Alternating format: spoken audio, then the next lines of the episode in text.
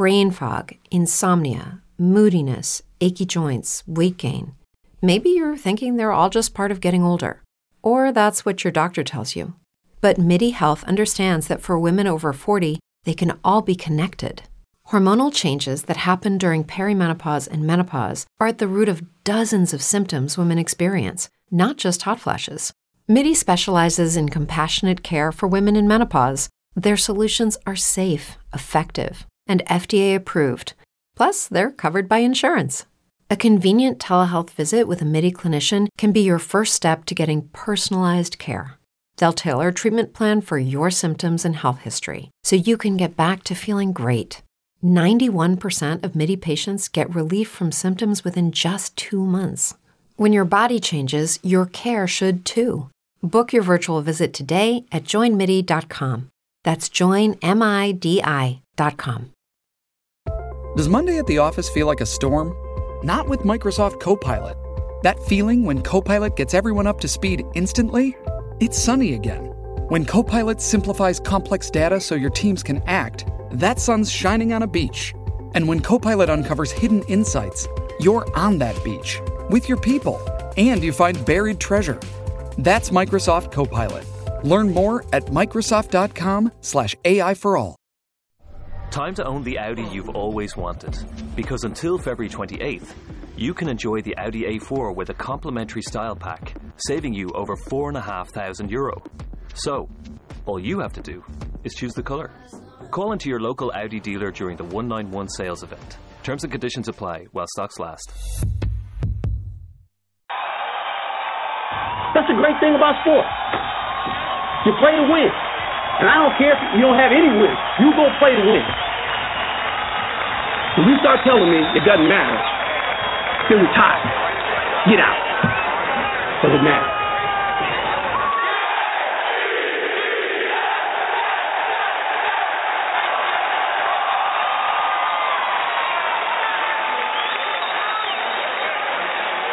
Can't wait. Anybody can be beat. So how did that just feel? Feel great. Poetic justice.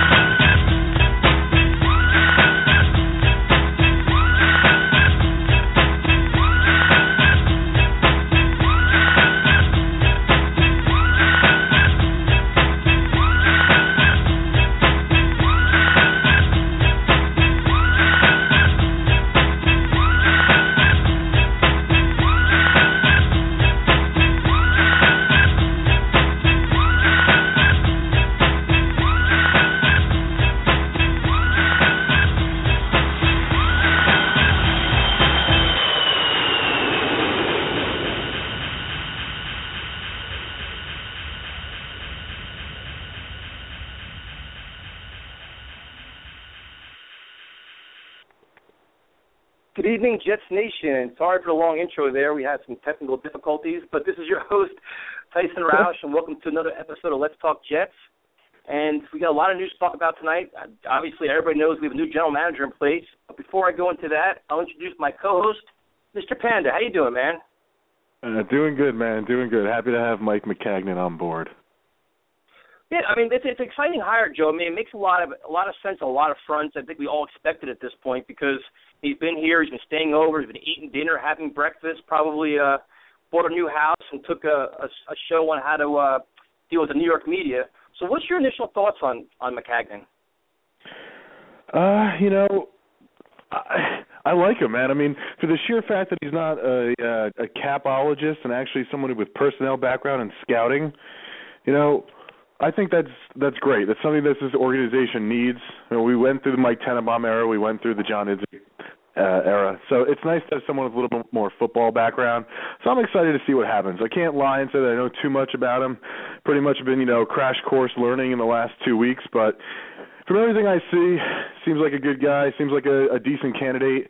Um, I really liked Caserio, but obviously that was never going to happen. So, you know, I'm willing to give this guy a chance. And like I said, football background, that's a great new thing to have here. Yeah, and the thing is, like when when this first thing went down, everybody ripped Idzik. It was like, you know, he's he's a cap guy, he has no personnel background, and we both said over and over, we want football guys making football decisions. Well, if you look at this guy, he's got an extensive background in personnel and scouting. I mean, and for me, that's music to my ears. I mean, you could bring in a cap guy. You could bring in a, a Mark Dominik, even let Rod Graves do it. I mean, a cap guy, I'm not saying they're easy to find, but you know what? The, the hard thing to find is a guy that can evaluate personnel, bring in quality staff, draft well, and then that's what you hope you have here. I mean, that's for me, it's music to my ears. I mean, I, I like to hire. I mean, you know, the guys like DeCosta and Caserio, these guys, are, these are all nice to haves that you know, it were kind of not not reasonable. I mean, like you shoot for the home run, if you hit a double, I'm fine with that. I mean, isn't that isn't that kind of your take? I mean, we had reasonable expectations going into it. Like the process was ridiculously thorough. You know, and the the thing is, well, this is a Charlie Casserly guy. That's not necessarily true. It's a Casserly guy because they had connections. Ron Wolf did the interview, and Ron Wolf walked away impressed. So that gives some value to me. I mean, what's your take on that, Joe? You know, it's good to have guys like Casserly and Wolf behind it. Uh, you know, that's why they were here. And Casserly seems to really like him. He hired Maccagnan in Houston. He got him there. He got him the job. So, you know, let's see what happens. Two two storied guys with two decent pass. Wolf more so than Casserly, but you know they helped Woody Johnson along in this process. So you know what? I'll give him the benefit of the doubt and see what happens on this one. Yeah, and the thing is, and there's, there's bigger news. I mean, the news is just coming out. There's all kinds of statements that we could read that Woody Johnson released and the Jets released. But Joe, there was there's some news that's coming out that I know made you happy. To made me happy was the general manager controls the 53-man roster, and the head coach controls the players in the field. Now, Joe, to me, that's a novel idea. What was your initial take on that? Initial take on what? I mean, you figuring that you know, the general manager is the general manager is going to control the 53 man roster, get your roster for the head coach, and the coach actually controls the roster. Oh, oh yeah, that's that's mind-boggling. It's like we're in the 21st century now. I, I can't even think of that about that. A, a head coach that is actually just going to stay there and you know pick the players, and a, a coach that's actually going to coach both sides of the ball. I mean, it's it's really enlightening, really really exciting stuff. Well, it is, and the thing is too is you know the biggest thing was in the past it was like well, Idzik wanted this Idzik wanted this guy to start, Idzik wanted that guy to start. All that drama is gone now. Now your quarterback, the guy that's playing, is the guy your head coach wants. And Joe, for me, that's huge at this point. Yeah, no, it's definitely it's definitely a huge uh, upgrade to what we had, especially with all the rumors of how Idzik was forcing Rex to play uh, certain players and how Rex didn't really have any say on some of the personnel on the field. So, you know, whoever the new head coach is, obviously he's going to have full control who's on the field. So hopefully they pick the right guy. Otherwise, we'll be looking for a new head coach in a few years. No, and I, and I agree. And my last question for you, we got a lot of callers on the line, so we'll get you all on shortly. The last question I have for you is, what is your take on this whole Dan Quinn Todd Bowles saga? Now, Dan Quinn, obviously, they can't interview him again until after. If they win, obviously, it's next Monday. If he loses next Monday, but there's if the Seahawks win again, you're kind of restricted. What is your take on the whole Dan Quinn scenario? Do you think the Jets do you think he's their guy, or do you think it's a panic move if the Jets are going for Todd Bowles? Uh, I don't think it's a panic move. I think they're just doing their due diligence. I mean, if Bowles and Quinn are truly the lead favorites, this is what we heard in you know anonymous reports a few days ago that it was down to Quinn and Bowles at this point. Why not bring him in for a second interview? You can't bring Quinn in you know, he's obviously can't do that until I believe next week. So why not bring in Bowles while you have the chance? Because maybe Bowles will really impress you, and you decide to give Bowles the job. I don't think it's really a panic mood uh, move. I think it's just you know Maccagnan, Johnson, whoever else is in there, Glatt, I'm not sure, but whoever else is leading the head coaching search, they're just doing their due diligence. This is why you have Bowles coming in for a second interview, and even guy like Sean McDermott coming in. Why not? You know, you want to do your due diligence? That's fine. Look at all the other head coaching openings. Only one has been filled. So it's not like the Jets are the only team out there that can't make up their minds. They're just doing their due diligence, and I like it. Yeah, no, I like it too. And we're I mean, like I said, we, our phone lines are packed. I'll get you to but real shortly. The thing about Todd Bowles is too is he's got an extensive NFL resume. It's not like you, it's Dan Quinn or it's Rich Kotite. It's not like it's Dan Quinn or Seattle's water boy. Todd Bowles is a legitimate candidate with extensive background, a Bill Parcells disciple. He's been a head coach. He's been a coordinator. He's been a, a you know, he, he's been there, done that with a lot of things. So it's not like I don't think the Jets are settling. I think he's a legitimate candidate that you know if he gets hired, then it's like okay, who's his coordinator? And they, the question we're going to ask for tonight is: Would you rather have say a Todd Bowles and a Kyle Shanahan, or a Dan Quinn, Tom Cable? You know that that's a, it's a fair question to ask. It's like you know, if you hire a defensive guy, then who's the offensive coordinator you're bringing in? Do you want Chan Gailey or do you want Kyle Shanahan? Do you want Tom Cable? So that's gonna be the question for the night. But we'll go to busy phones right now, and we got Seth from Brooklyn. Seth, this is Joe and Tyson. Let's talk Jets. How you doing, man? I'm doing well. Just sipping my coffee, smiling about the good news. Uh, I think this is a great step for the Jets organization. Uh, finally hiring a GM with personnel background experience since Terry Bradway. Um, but I think the most important thing about this hire, aside from Maccagnan being uh, competent himself and well respected, um, is that he has the authority to completely fire the scouting and personnel department, which is something I think many Jet fans were leery of in the first place. But according to the reports, he has the authority to do so, and I think that is tremendously important because the one constant in the Jets' failures of drafting the past several years has been that the fact that Terry Bradway, Jeff Bauer, and the scouting department as a whole has been remained in place. So I think the fact that they're going to be most likely fired after this upcoming draft, I think that's a great, great sign for Jets fans.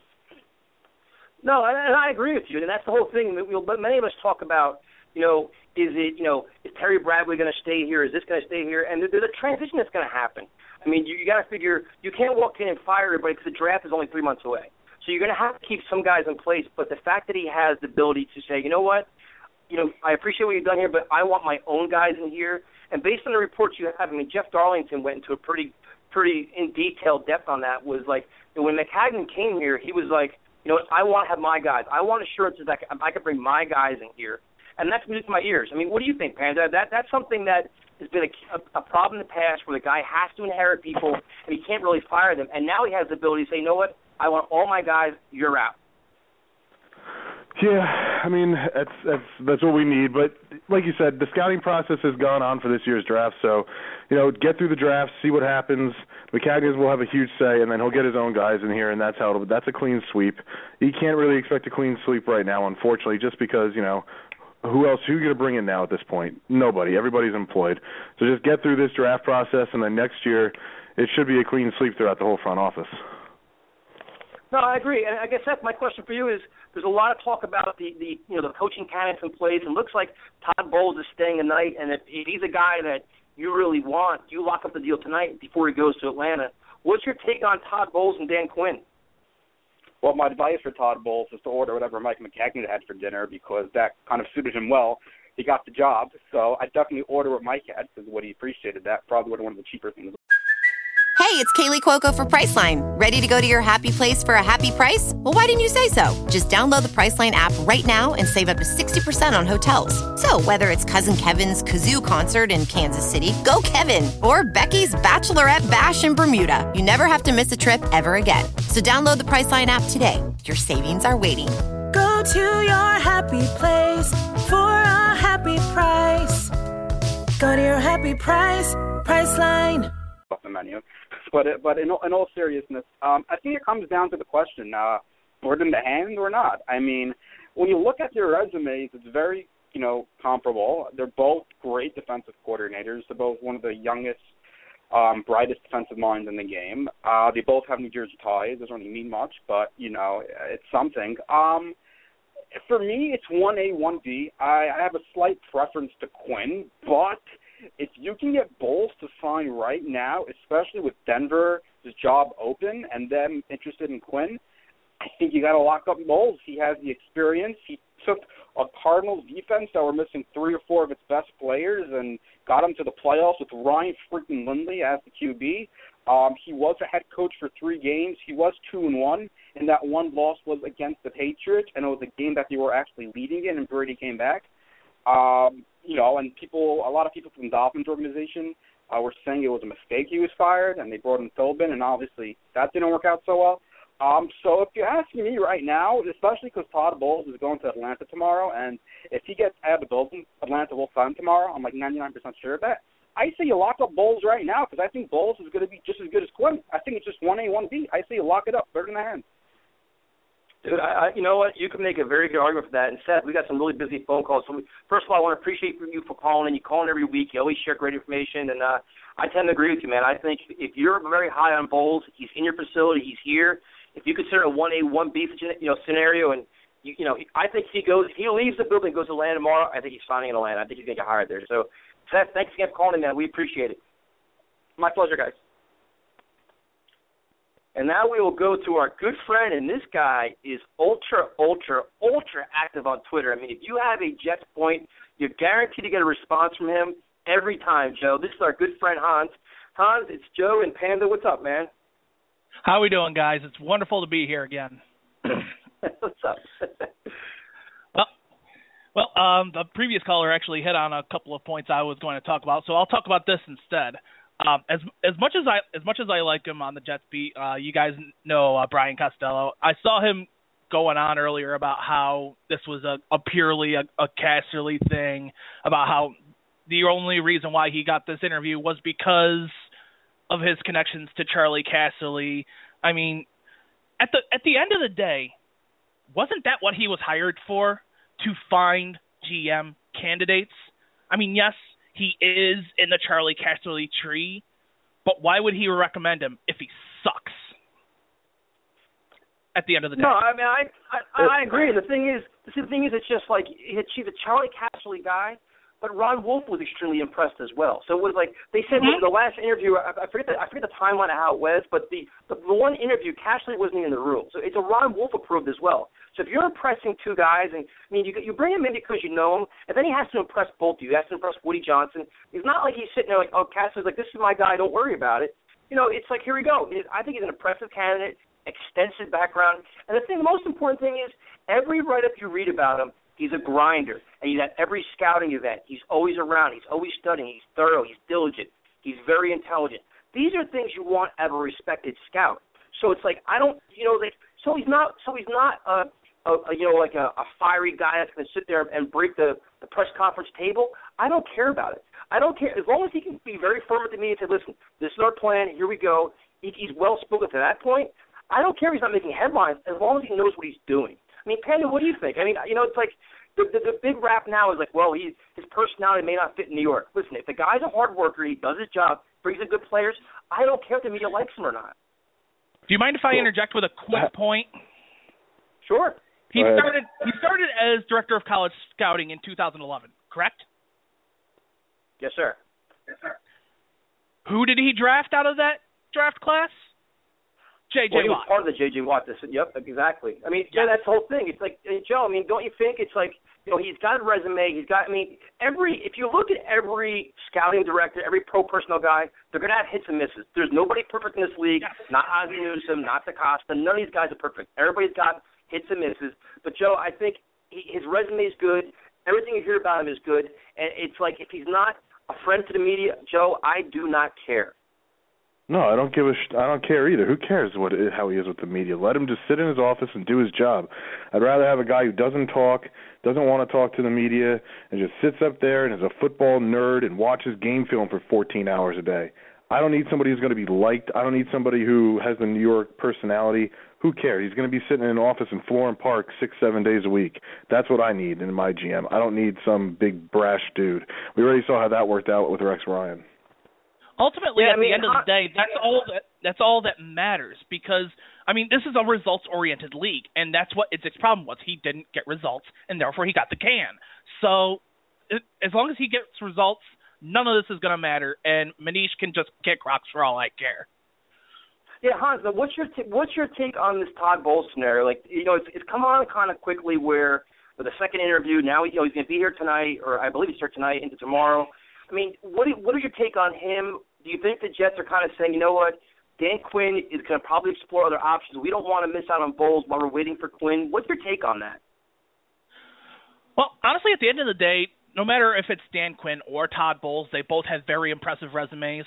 In addition to his coaching experience and player experience, uh, people also don't realize he also spent a year as a scout for a team. I think it was the Packers. So that's pretty good insight uh, as far as his experience is concerned. Some people might actually consider that to be a leg up over Quinn. But like I said, at the end of the day, I'll be happy if either one of them are selected. At this point, I think it's just due diligence, and the Jets just don't want to keep themselves isolated on one person. Now, what's your what's your prediction though? Do you think it's going to be Bowles, or do you think it's going to be Quinn? I I'm not sure I could make a prediction at this point. I'm just I'm Come just gonna sit man. back, relax, and I'm gonna sit back, relax, and enjoy the show because I'm You actually share- feeling well, dude, really confident. No, you know what, Hans? You sit there on Twitter and share all these opinions. We now put you on the spot, and you can't tell us with Todd Bowles sitting in Florham Park in front of Woody Johnson, are they going to seal the deal within the next 24 hours? Or are they going to wait for Dan Quinn? You got to make a call here, man. Okay, okay, fine. Stop twisting my arm. Um, I ultimately, I I I think they're going to wait it out. I think they're going to try to get another interview with Dan Quinn before they make any sort of decision. Fair enough. Hans, thanks for calling, man. We appreciate it. Absolutely, it was wonderful joining you guys. Have a wonderful night. You too. You too. All right, we'll keep we're going to the busy phones. And Joe, you know, it's interesting how you know people now are becoming a little more open-minded about Todd Bowles, where at first it was like Dan Quinn or nothing, and now I think people are maybe looking at his resume, seeing what it brings to the table, seeing the similarities with Dan Quinn. I think people are starting to become a little bit more open-minded, don't you think? Yeah, yeah, I think so too. I think everybody was on the Quinn hype train, but now you know they see what Bowles has done in Arizona, and it's they're kind of you know seeing open up their eyes a little bit. And let's be honest, Bowles did a lot. Uh, not, let me not a lot more, equal amount or maybe more with a lot less in Arizona. I'm like, yeah, everyone knows Patrick Peterson and you know Darnell Dockett and maybe a couple of the other guys there, but look at Seattle's defense. I mean, it's just stacked with talent. And I'm not I'm not trying to, you know, belittle Dan Quinn and all his achievements. I'm not. He's a smart guy, he's a good coach. We'd be lucky to have him. I'm not going to be mad if we get him. I'm not going to be jumping off rooftops or standing on tables pounding my chest saying we're going 16 and 0 either. But I wouldn't be mad to have either Quinn or Bowles. I'm just saying Bowles has done a lot with a lot less talent. Yeah, and that's the whole thing. It's like you know everybody, you know, because I've I've been getting some heat for like my whole. I was like trying to like stir up conversation on our Twitter account, which is at Talk Jets Radio, and it's like everybody's like, oh, you know, Bowles this. I'm like, if you give Bowles the Legion of Boom, how's he gonna be? You know, did Dan Quinn inherit Gus Bradley, Gus Bradley's defense and tinker it? I mean, it's you know, it's like you can play devil's advocate with Quinn and piss off a lot of people, but he's still a qualified candidate. But I don't absolutely hate the idea of Todd Bowles coaching our team. Um, with that being said, we'll go to our next caller. It's Kyle. Kyle, let's talk about Mike Maccagnan, who is the uh, breaking news, the new general manager of the New York Jets. Kyle, this is Joe and Tyson. How you doing, man? Kyle there. Anybody there? I don't think he's there. Hey, Kyle fell asleep on us. It's like we we can do one of those things. We start snoring. We can kind of like let him stay on. I guess. What do you think, Joe? yeah, we could. we'll we'll leave him. We'll leave Kyle on hold, and if he wants to come back on, we'll talk to him. But uh, looks like he's sleeping. So now we'll go to our good friend. I love this guy. This guy he's been filming the last couple of weeks. Um, this is our good friend Joe from Long Beach. Joe, it's Pendon Tyson. How you doing, man? Hey, how you guys doing? I want to uh, thank you guys for having me on the show again. It's good to hear from you again uh, as well, uh, Panda. Good to have Uh, you thanks. back. Um, Thanks, Joe. yeah, Thanks man. for filling in.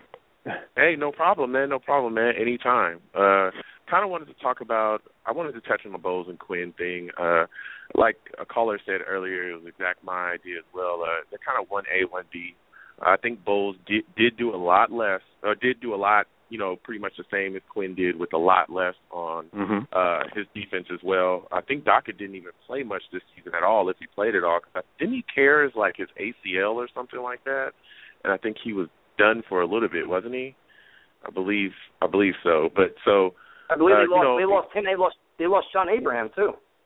Yeah, I I I, I remember that as well. So I, I you know Bowles is a great coach. I think Gwen uh, Quinn would be a great coach as well as well. But my my other thing that I'm I'm thinking that no one's really talking about is what what kind of OC would they bring in here? What kind of offensive coordinator would they bring in here? What connections do they have to bring someone in here that's going to handle our offense? Because the way that I look at these things, they're, they're both great defensive coordinator. We clearly know they both probably make great defensive head coaches. But if they don't bring someone in here that can put some type of handle on this offense and give us some direction offensively, we're probably going to be firing these guys within the next couple of years because it's literally going to be like Rex Ryan all over again, where we have this great defense. You know, you know, just you know, just saying that they get the defense together and it's great. So Survivor 46 is here, and so is On Fire, the only official Survivor podcast. And we have a twist this season. The winner of Survivor 45, Dee Valladares, will be joining us every week. We're going behind the scenes of the biggest moments, the how and the why things happen, and the strategy and analysis you can only get from someone like me, a Survivor winner. Listen to On Fire, the official Survivor podcast, wherever you get your podcast. Already have a great defense, and our offense still is not producing, or it's sputtering, and it's not consistent. We'll be in the same position. Do you guys have any thoughts about that? No, and that's and that's a, it's funny you say that, Joe, because it's like you know the minute Rex Ryan got hired in Buffalo, the first thing was like, that's great. Who's the offensive coordinator? Greg Roman. Good luck with that. Mm-hmm. You know, it's like it's the same thing. Like with, with Dan Quinn, the, the the immediate thing was he wanted Kyle Shanahan, and now the thing with Todd Bowles is like a Chan Gailey kind of guy, or now it's like Dan Quinn Tom Cable. So there's names being thrown out, and it's like you know Chan Gailey. Everybody's like, oh man, he's a terrible coach. But you know what? Just just for me personally, like you, you think of the whole Buffalo experience, you remember him in Dallas, but if you look at his NFL resume and what he's done, he's accomplished some things. And for me, an important thing is he's a veteran head coach that's done a lot, who'd be a great supporting staff for Todd Bowles. Or you know, it's like you have a first-time head coach. Now his offensive coordinator is a proven head coach that's been there, done that, that can help him kind of get acclimated to the New York Jets, which for me is kind of a positive. I mean, Joe, what's your, Panda? What's your take on that? With just for Chan Gailey, just for the perspective, he's a proven NFL head coach. He's been there, done that. He can help a Todd Bowles get used to being a head coach, keep him organized, get, put his plan together. Do you think that's a positive, Panda? Uh, I mean, it's it's always a positive when you have you know an experienced head coach uh, on on the staff or inside the organization. But I don't know. At the same time, it, whether you hire Quinn or you hire hire Bowles, I think really at this point it's going to be one of those two. I don't think it's going to be anyone else um, at this point. Even though I would like Frank Reich, but obviously he's not coming back for a second interview. He would have already. But either way, uh, whoever you hire, I'd let them pick their own staff. Let them per- let them pick who they want. Uh, I don't really necessarily necessarily think you want to already handcuff one of these guys by saying you have to have this guy or this guy's going to be watching over you, or just let them kind of do their own thing. Have Maccagnan running the show up there in the front office. Have the head coach be a real head coach. Don't you know? Don't try to handcuff him. Let him learn from his mistakes. Let him learn on the job. That's how you're going to really find out if he's a true head coach or not. No, I agree. I mean, and the other thing is too is like that's a great point you made, Panda. It's like you know there was there's a report that the Jets are high on Kyle Shanahan and they want to they really want to get him. Mm. I hate I hate the idea. Absolutely hate the idea. Me too. That the that they hired that I well I don't mind Kyle Shanahan, but I hate the idea of hiring him before the head coach. That bothers mm. me because if, unless unless Dan Quinn told you, listen, it's either Kyle Shanahan or bust. I would hate to hire him and say, hey, you know what? We have him in place. Do you want to work with him or not? Then it's just like, you know what? I mean, Joe from Long Beach, what's your take on a guy like Kyle Shanahan? You know, Kyle Shanahan's a guy that I think he's a decent offensive coordinator. Um, I think he's a mind that can come in here. But again, and this is this is why I brought up, you know, what is what what kind of guys would Todd Bowles bring in here? I think it'd be important to get his input first and have him bring in somebody as part of a staff instead of us already hiring somebody for him that you know mm-hmm. he may not even want on his staff to begin with. Um, you know, Kyle's a solid offensive coordinator. He's not bad. He did some things there in Cleveland with Hoyer.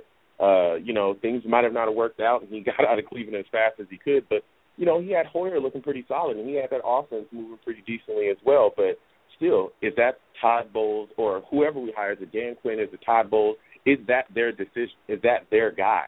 You know, that they want to bring in, and I think that's something that needs to be discussed. That's why I was wondering what would their selections be? Have they kind of spoken to anybody about it? Because I haven't read any reports from either one of them of who they might choose. But I just think that's something we need to leave to the head coach to kind of make a decision on instead of sticking him with some offensive coordinator that he may not. Yeah, I mean, with.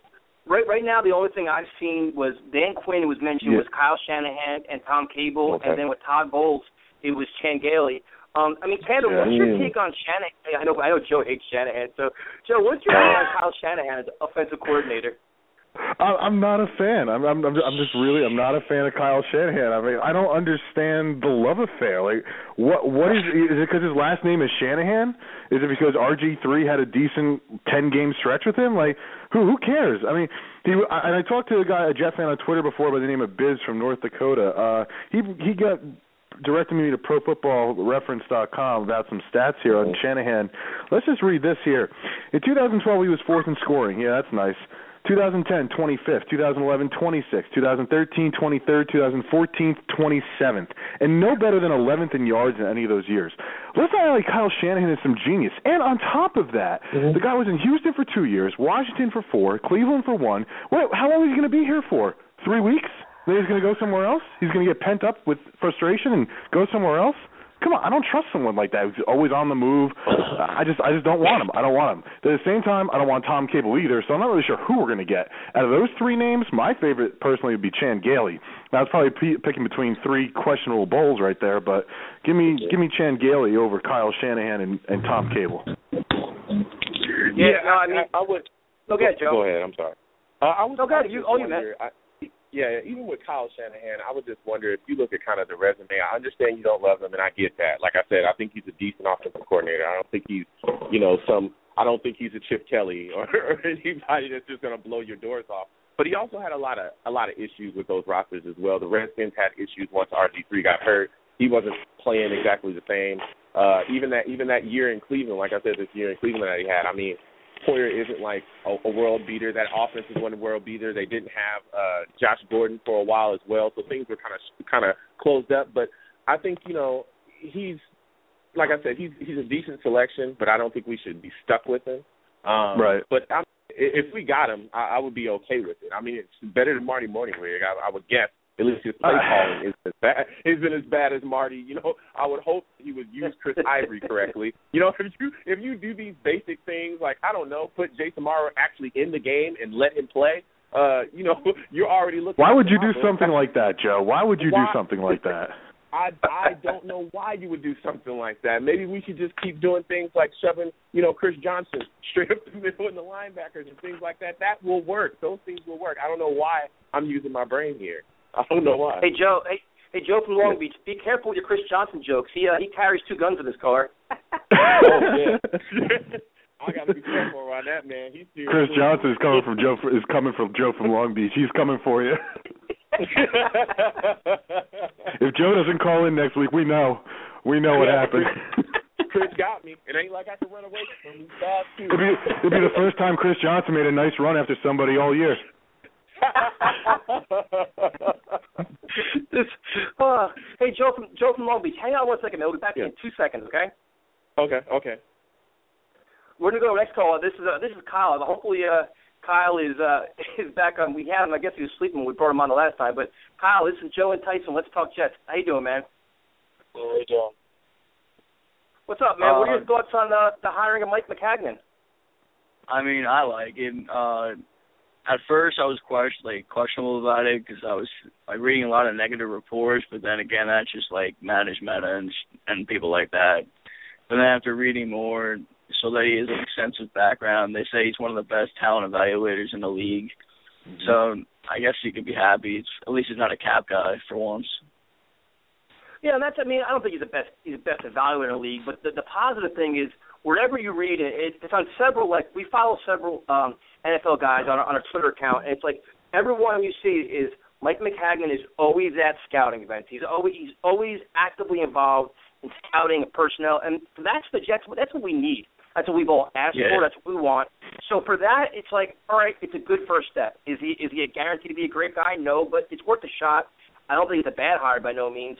Um, what's your take on the on the head coach situation with Todd Bowles in town? Looks like you know it's a second interview, which means there's definitely you know serious interest. Do you try to lock him up, or do you you know give, you know see what he has and then try to wait out for Dan Quinn? Uh, this is a very tough one because I think if you let Bowles leave, he's definitely gone. He'll be going to Atlanta. But then I feel if we wait for Quinn, he might end up going to Denver, and then we're out of luck with our top two candidates. So I think if he's having Bowles is having dinner with Woody Johnson and the Jets now, I think they should just try to sign him tonight. I mean, Quinn would have been nice, but it's about who's available, and I think uh Quinn's gonna end up going to Denver. And if we don't sign Bowles tonight, he'll be in Atlanta. Uh, I mean, I don't know about you want to jump on Bowles right now. There are other candidates still available. Do you have any interest in in Sean McDermott coming in, or maybe bringing in back a Frank Reich or anything like that? Or are you just totally on the Uh, Bowles train? No, I I would. See. I liked Frank Reich because uh, of what Boomer said, and like he's a he's a good football guy, and he's got knowledge, leadership. But uh I don't know if they're gonna bring him back, and I don't really know too much about Sean McDermott, so I don't really want to go down that road. Oh, I- Kyle, if it were up to you and me, we'd be driving Frank Reich to Florham Park ourselves. Tyson maybe not; he's crazy. But if it were up to you and me, we would be Yeah. driving Frank Reich. I, lo- I love Frank Reich, man. I mean, he's a, this is a guy, a former pro, a former pro, he was successful. Yeah, he was a backup quarterback his entire career, but he was successful when he got into the game. He played in the league for two he, over the span of two decades. He coached in Indianapolis with Peyton Manning, in Arizona with players like Larry Fitzgerald, and I believe at the time Kurt Warner was there and then also in San Diego with Philip Rivers. So I mean, he's a guy who's worked with great players. He's been surrounded by great players. Those Bills teams back in the '90s, for one, all of his life. He knows how to handle a locker room. He knows how players feel. He knows how they react to everything. It's just a guy, that, and he's up and coming. It's just a guy that I personally like. He has a lot of football knowledge, like you said. Boomer Esiason, ringing endorsement of Frank Reich. You know, he, he is just a smart, intelligent guy who I really think would make a great head coach one day. Unfortunately, I don't think it's going to be here. But hey, if Quinn does get hired and maybe Bowles gets hired somewhere else, you never know. Maybe. Yes, and my Well, only I mean- problem with Bowles is Chan Gailey. I'm not a big fan of Chan Gailey. Mm-hmm. And but why? And, that, and, and see, this is I can't believe I'm going to be on the Chan Gailey support committee. This is going to drive me crazy. But Kyle, why don't you why don't you like Chan Gailey? I I, I feel like he's kind of older and like I don't know if he'll because the whole NFL. Let's put it this way: it's not a lot of there's not a lot of conventional offenses anymore. I feel more and more are com- converting to the spread, or and something similar to that, like the fast pace. I don't know if Chan Gailey w- would have that, and I think if we do end up he sticking That's what he was. But that's what he was known for. He was known for the spread. He did that in Buffalo. Oh, I wasn't aware of that. I thought he's more of the conventional guy because I think if we do stick with Geno Smith, that's what he needs because he can work a conventional offense. And same thing as if we pick Mariota or Winston. Yeah, see, like there was some uh, one of our followers on Twitter. I think I believe his name was Gene. He sent me an article on the Buffalo Bills and Chan Gailey's offense. If you want to go on our Twitter account, it's uh, at Talk Jets Radio. Read it, and, and it explains how Chan Gailey likes to get his players in space. I mean, it's interesting. The minute I read it, I'm like, wow, you put Percy Harvin in this offense. When you're spreading the guys, put them in space. You put Chris Ivory in space. It's just like, man, there- there's some positives to having Chan Gailey as, you know, it, it's just there's. I'd recommend you reading it to be honest with you. You know what I mean? So, um, it, it's definitely a good read. I think Chan Gailey, uh, you know, we, I like him for a variety of reasons. But the first of all is he's a, he's an experienced head coach. He'd be a very good support su- support mode for Todd Bowles and his his offense. Just read up on him, man. I think you'd be a little surprised. All right, I will. Kyle, thanks for calling in, man. We appreciate it. No problem. Thank you. Yeah, Joe, it's funny because you know, like I knew some things about Chan Gailey, but I, you know, not enough to, you know, I was I was dangerous with my with my knowledge. And then I did some reading. I'm like, you know what? This guy isn't. He's been out of football two years, but he's not a complete fossil like a Brian Billick. You know what I mean? Right. Yeah. No, definitely not. I think I, I think I caught Kyle with that one, so I apologize for that. Um, we'll go to our next caller. This is uh, Sal from Long Island, Sal wants to talk about our the newest hire, which is Mike Maccagnan. Sal, this is Joe and Tyson with Let's Talk Jets. How you doing, man? Hey guys, how's it going? Hey. We're doing Pretty good. good, man. How are you? Pretty good. Can't complain. I think it's a great day to be a Jets fan. In all honesty. So, I mean, uh, what are your thoughts on Maccagnan? I guess you're impressed by his extensive scouting background. Yeah, you know, from the previous two GM hires, you know, going back to when we took on Terry Bradway, they've been all cap guys, and from what I can read on this guy, it seems he has a very extensive scouting background. He's very thorough, diligent. He seems like he can't keep him out of the film room, just watching all these college players. I think it's you know a whole nother ball game from what we had with John Idzik, and I think that's huge for us. Yeah, who are you looking No, at as I- a head coach candidate coming in? You know, um, it seems like it's down to Bowles and Quinn. I don't have a problem with either of them. Um, you know, I'd rather actually have more of a established guy for a coordinator's sake in Chan Gailey because he can provide some stability for Bowles. Not really sold on Kyle Shanahan. I don't like how he moves around a lot. But um if I had to give you a pick right now, I'd probably go with Bowles. Now, if it is Bowles, who would you like to see the offensive coordinator? Because you know you mentioned you're not a Shanahan fan, and and Gailey, I'm kind of lukewarm on myself. Do you have any other thoughts of another offensive coordinator that we could perhaps look at that maybe you uh, are thinking of? What about Nathaniel Hackett from Buffalo? He gets free. Yeah, you know, I wouldn't mind that. In terms of coordinators, if it's Bowles, I think anybody who has, you know, an established background in the NFL that can provide support for him. That's the biggest thing, you know. I feel like a guy like Shanahan who's just one, he's a young guy, he's very he's very on the move, he doesn't like to stay in one place for too long. I feel like he wouldn't do too good for Todd Bowles. So a guy like you know, Hackett or Gailey, I think those would be two good choices right there. Yeah, no, it's interesting. Sal, what is your take on if you have a, a first time head coach coming into this market, do you think he needs to put veteran guys on his staff? Like, and I keep going back to Chan Gailey, but if there's other guys like, you know, like Tom Cable makes sense for Dan Quinn because he has the background and he coached the Raiders and things like that. Do you think he needs to have veteran coaches around him to help him get used to the the grind of being an NFL head coach? Yeah, I mean, definitely it pays to have some a veteran presence there to you know help a coach get acclimated. In terms of Tom Cable, that's one thing I don't like that I'm hearing about Dan Quinn.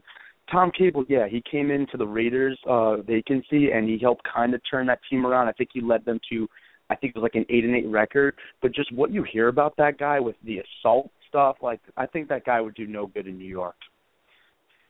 Yeah, that that's that's definitely my opinion as well. Like there's a background and it's like not that you're worried about the media. I think it just it would create a firestorm on a couple different levels. But you know, we'll see what happens. I mean, I agree with you. I think it's a good day for the Jets. I don't think anybody's pissed off about the hire. I think it's a justified hire. It makes a lot of sense. And hopefully, I mean, I think I have a funny feeling Todd Bowles could be signed within the next 24 hours, but what the hell do I know? You know what I mean? So we'll see. I mean, do you have any predictions for the head coach, Sal? I do think I do think it is, you know, with the whole situation right now because we know if we let Todd Bowles leave, he's not coming back. He's going to the Falcons, and you know Dan Quinn is he's being sought after by you know the 49ers, the Broncos, and to credit them, the 49ers and Broncos were closer to playoff contention this year than you know the Jets. So I don't see why Dan Quinn wouldn't go there. So if I'm the Jets, I lock up Todd Bowles tonight. Yeah, no, I, I tend to agree. Sal, we thank you for calling in. We definitely appreciate it. Yeah, no problem, guys. Always a pleasure. Thank you. Thank you. And you know, Joe, it's interesting, and we're gonna bring back our friend Joe from Long Beach now. And it, it's interesting, mm. you know, the, the, the take on Bowles that you know we don't want to leave the the complex tonight because there's a fear of Dan Quinn signing somewhere else. And I guess Joe mm-hmm. from Long Beach, here's my question: It's just like you have, you know, you have Todd Bowles building. You kind of, you know, Dan Quinn was identified pretty early as a, a strong candidate, and based on who you read, he's a guy the Jets want. Do you take the chance of letting Bowles leave? With you know saying, hey man, listen, you explore your opportunities, we're going to explore ours, and we'll talk to you in a week. Like, how do you handle this? It's kind of a game of chicken almost. It seems like. Yeah, it is. Um, one thing that I would also do is kind of see gauge the interest. Uh, I know we had uh, an in, uh, interview with Quinn as well, and you know you just kind of feed off of the interview. Was he truly interested in your team as much as you were interested in bringing him in? Um, and you know, from what I hear, Quinn was interested, but again, there's there's teams with openings. The the Broncos, uh, the Niners, uh, we Atlanta. We we talked about earlier. I talked about you know, are we the most attractive team with Maccagnan finally in place with a GM that you know is solid, has you know personnel background in place this job does look a lot better than it did before uh, when you might have had to deal with John Idzik or when we didn't have anybody at all. Um, bringing in Todd Bowles or signing Todd Bowles right now wouldn't be a bad signing either. Um, like I said, uh, and like a caller said earlier as well, I really believe that it's like one A, one B. Um, Todd Bowles again might be the better coach, uh, at least on the defensive side as well, because he did, you know, pretty much the same with, you know, less.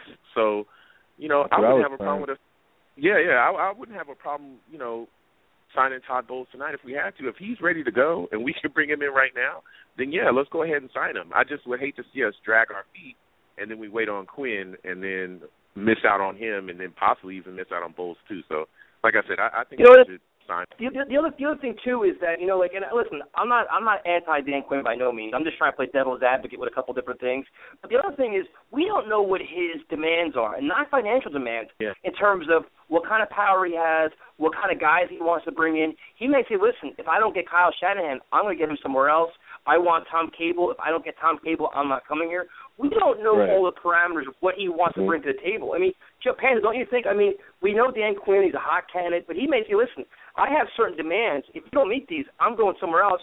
The Jets say, "Hey, you know what? Hold on a second.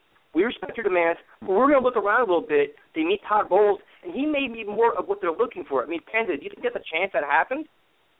Yeah, I mean, definitely. I mean, if you believe the rumors that are on there on Twitter and and on the internet in general about how Dan Quinn and Kyle Shanahan are sort of a package deal, well, you know, maybe Woody Johnson and Mike Maccagnan and uh, Maccagnan and all the rest of them, maybe they don't like Kyle Shanahan. Maybe they feel about Kyle Shanahan how I feel about Kyle Shanahan. They want no part of him. And if that's the case, you know, maybe Todd Bowles' guy is Chan Gailey, or maybe it's someone else. Maybe it's Joe Schmo off the street. Who knows who it is at this point? But you know maybe they like him better. And as far as Bowles goes, you know, and I've seen this too with as soon as we hired uh, Maccagnan as as GM, people are already saying, "Oh, what is his relationship with Bowles?" Because Quinn is the favorite. Well, what is his relationship with Quinn? He doesn't have a relationship with either of them. Neither of them mm-hmm. ever were with him when he was with the Texans or the Redskins. So uh, to me, he doesn't know either of them.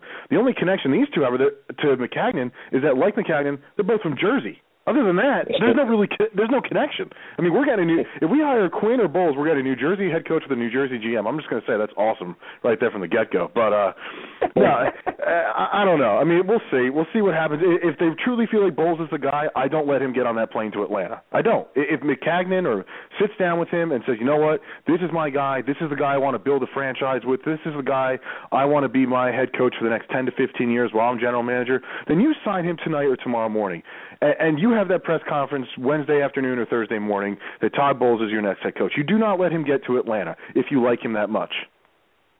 No, and I I agree. And the other thing too is it's like you know we always assume like the connections. I mean, when you mentioned Maccagnan, it was like Doug Marrone, that which you know that guy completely felt the face of the earth. Now I think he's going to be in the uh, Canadian League at this point. But it's just like I don't care about connections. I want the best candidate available. You know, if Maccagnan is you know if Marrone's his guy, but Bowles is a better guy, you're hiring Bowles. If you've got no connections, like you said, Panda, like there's no connections, I'm fine with that. Like you said, most important thing is they sit down in the room and they say, you know what, we have the same philosophies, we have the same beliefs, we have the same plan in place, and we're going to agree the same direction. If you can do all that, it's perfect. You I mean you can't force a hire on somebody. You can't say, you know, I knew this guy from seven years ago. He's my guy. You sit in front and you say, you know what? As an organization, we're all on the same page. I mean, that that's right. the most important thing. I think I agree with both of you guys. I have a funny feeling this this may play out where it goes in Bowles' favor, and I don't understand the mm-hmm. notion of a, a panic move. I don't understand like the Jets are, you know, they're just they're they're really panicking and they're saying, no, we got to get this guy because we're not going to get anybody else. If he's your best candidate and he's your building, I mean, Joe from Long Beach, he's here, get it done, right? Yeah, exactly. And I don't understand this whole it's a panic move. How is it a panic move? You're getting the best guy. if you're getting the best guy, that's not a panic move. That's called making a move and getting the job done. That's exactly what it's called. So like I said, signing, getting Bowles in here, if Maccagnan signs off on it, and Bowles wants to come in and be part of, you know, part of the team, you know, part of the front office, and he thinks he can build with him, and they have a good relationship, and everything's gonna, uh, you know, uh, flow smoothly from that, then let's go ahead and get this guy in here, stop playing around, and let's start focusing on other things like the draft and free agency and the, you know, getting offensive yep. coordinator in here, and start, you know, start with the personnel stuff. Let's get this rolling because the longer you wait, no, the longer that stuff gets put off. Oh, go ahead. Uh, I agree as well. Yeah, and, and you know the one thing I like about Bowles that I liked about Frank Reich too, former player, former players mm-hmm. in the league for what seven, eight years. Redskins five years. Then uh, no more than that. I think seven years with the Redskins and at the Niners for a little bit. You know, former player. I like that. I like that about Reich. I like that about Bowles as, as well. This is why these two have always been my one-two back and forth with Reich and Bowles. So if it's Bowles, get it done tonight. Just like you said, it doesn't have to be a panic move. I mean, I said before that it could be, but um, as long as it's not a panic move, as long as it's the guy that you actually want, make the hire. Don't make it just out of because you're panicking because you know Rex got signed and Quinn might want Denver and whatever. Because there are plenty of names out there. McDermott's coming in. You could look at a guy like haven't looked at yet. Uh, other names that you've already interviewed. So as long as it's not a panic move, as long as they truly feel like he's the guy, then I don't let him get on that plane to Atlanta. I just don't. No, I I agree. And Joe from Long Beach, hang on one second. because I got a I got a blockbuster question for you. So hang on one second, man. Okay. Oh, okay. Awesome. We're gonna go to our next caller, and this is the caller I actually mentioned earlier before. And this is Gene, who follows it on Twitter. And Gene actually sent me the information on Chan Gailey and the Buffalo Bills. Um, Gene, this is Joe and Tyson. Let's talk Jets. How you doing, man? Doing good. Thanks for uh, bringing me on, guys hey, no problem. Hey, thank you, thank you for uh, sending me that information because it actually is actually a very informative read on Chan Gailey. Some things I did wasn't aware of actually just as a very good refresher. So I definitely appreciate that. Yeah, I mean, I felt I, I had to send something out because I mean, uh, I felt the same way when I heard Chan Gailey. I was like, hell no. He, this guy was from the Bills. I remember how terrible the Bills were, And then, uh, you know, uh, I read up on the article and I was like, whoa, this guy actually could be very relevant right now. So, so, so yeah. Thanks for uh, reading it. Yeah, no problem, man. So, what's your take on this whole? I mean, obviously, it looks like everybody's pretty much in agreement that they like the Mike Maccagnan hire. What's your take on the new general manager? Um, I love him. The only thing is that I'm that I'm worried about with Maccagnan is um, I'm not sure how much he was involved in the, the final say. I know that that really goes to the GM, so I'm not really sure what if he if those uh, draft picks that um, you know the Texans have are really his, you know, final final choices. But uh, we'll find out. Yeah, I think. Well, I think it. I think I believe it was Rick Smith that made it. I mean, the the, the general manager's gonna take credit for JG. I don't think anybody's gonna get credit for him other than the general manager. But you know, it's like every every guy prospective candidate. You know, there's hits and misses on the resume. You know, as an organization. I mean, you look at the Patriots. They had, you know, they've had some good drafts. They've had some ones that they couldn't get a receiver for like five years. So it's. I, mean, I just like the fact that he's a hardworking guy. I mean, it's just there's not a bad word being said about him anywhere other than the fact that he's somewhat soft spoken. He's not like that fiery guy that's gonna light up the press room. He's kind of soft spoken, but for me, I honestly don't care about that. What is your take on this whole Todd Bowles scenario, which kind of seems like it's wrapping up pretty quickly? Where a second interview, now he's here tonight, he's he's going to go to Atlanta tomorrow, which kind of makes things kind of like make a decision. What's your take on Todd Bowles? Well, I like Todd Bowles a lot. Uh, the the reason why is um, I really think that defensive wise, he really schemes according to the players, like your strengths. So that's always good. Um, and he's kind of I don't know, people just label him as a genius. I know Rex has also labeled that as well, but you know what Todd uh, what Todd Bowles did with the, the Cardinals last year, that was pretty serious. Uh, the only thing I, I want to uh, talk about with that situation is I, I was one of those guys who actually said that there was a panic situation here because, you know, before um, we got Todd Bowles on the second interview, you know, everything was all in for Quinn. You heard about the planes, you know, you know, warming up on the, the tarmac, you know, getting ready to fly to Seattle and stuff like that. Um, if Quinn, uh, if the Seattle Seahawks lost the game, and then all of a sudden, you know, Denver just has a fire sale with their whole, you know, staff, and all of a sudden we're scrambling to get, you know, Todd Bowles as, for a second interview. I mean, I like Todd Bowles. I actually prefer him over Quinn, but it, was just kind of weird how how that that the sequence sequence of events happened. So that's the only reason why I said there was a panic situation. What do you guys think about that? No, I, yeah, I mean, it's, it's to me, it's only a panic situation if if they go into that philosophy with they're worried about Quinn's going to go to Denver or San Francisco, and that's like, all right, we just want Bowles because we just, I don't know, for whatever reason, let's just get him. He's the only candidate we feel is responsible that's left, and get him. When there's other people to be interviewed, but if they truly do like him, then, like I said, don't leave, don't let him leave. Don't let him leave. Let him form his staff. Get him signed up he wants a head coaching job. He's thirsty for one. He had the intern job in Miami a couple of years ago. They went two and one underneath him. I know that's really not saying much, but you know what? He did a good job with a team that was obviously in turmoil. He took the he did two and one with Miami when he did it. So you know, good for him. He's a former player. He knows how to run a locker room. At least I would assume. He knows what the players would like, what they don't like. It's it's something that I wanted a head coach personally, a former player, a former NFL player, not just someone who played you know on the Pee Wee team. I think we all did that, but. uh no, I I really like Bowles. I don't think it's a panic move at all, to be honest with you. But uh, who would you like as the offensive coordinator if it is Bowles? We know Quinn. It's supposedly we know it's going to be Shanahan if it's Quinn. But if it's not, say it's Bowles. Who would you like to see be the offensive next offensive coordinator of this team? Man, that's that's a good question. Honestly, I I don't know. I'd, I, I mean, I'll go with Gailey um, since he's the only name associated, but I really don't know who's available right now for OC. I'm not going to take I mean, Morning Wegers Ferrano, so don't worry. what, what about Nathaniel Hackett? I mean, Rex Ryan is in Buffalo. Obviously, it, it, it seems like Jim Schwartz isn't coming back. What about Nathaniel Hackett? I don't think he's going to be staying there in Buffalo either. No, I don't want any Buffalo retreads. No Buffalo. All right, all right, fair enough. they can take our garbage, but we're not going to take theirs. All right, I understand. yeah, and plus, what, what, do you guys think about this whole situation with Rex Ryan in Buffalo? I, I know, uh, Panda, you you're pretty you're you're pretty pro uh, Rex Rex Ryan, and so is uh, Joe. Well, how do you guys feel now that he's? he's oh no, I'm anti Rex Ryan. I'm Yeah. anti Rex Ryan. I'm I'm excited that he's in okay. Buffalo. I can't wait to beat him twice a year. This is wonderful. And, and to me, Buffalo just continues to be Buffalo. It's like you know, they should just play. They should just play like a gigantic fail horn right now. You're telling me you're you. Uh, see, Buffalo's problem was offense. So what do you do? You bring in a defensive coach who's going to change your scheme, the scheme that led you to a top five defense. You're going to fire that defensive coordinator. Bring in a guy who runs a totally different scheme, who a scheme that does not bring out the best in your two stellar defensive ends, and still not going to have any idea what you're doing on the offensive side of the ball. Good job, Buffalo. Let me know how that works out for you. Yeah, they're morons. Yeah, I, I guess my You last know- point would be. Yeah, I guess my last point would Okay, be. Uh, is good, just, Gene. Good. Yeah, it's just the about the uh the game last night with the Ohio State and and uh Oregon. So now that you guys seen Mariota in the clutch, you know, you know, championship game and stuff like that, how do you guys feel about the QB situation uh for the Jets in, in regards to the draft? Do we address it first round, second round, third round?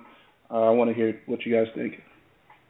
I mean, my, me personally, I don't like. I like. It's funny how you know Mariota. It was first was like it was like you know suck for the duck. Everybody wanted Mariota, and now it's like the duck sucks. Like now he's terrible. You know, it's just like what happened. Now all of a sudden Mariota's not good. He's a system quarterback. All these things.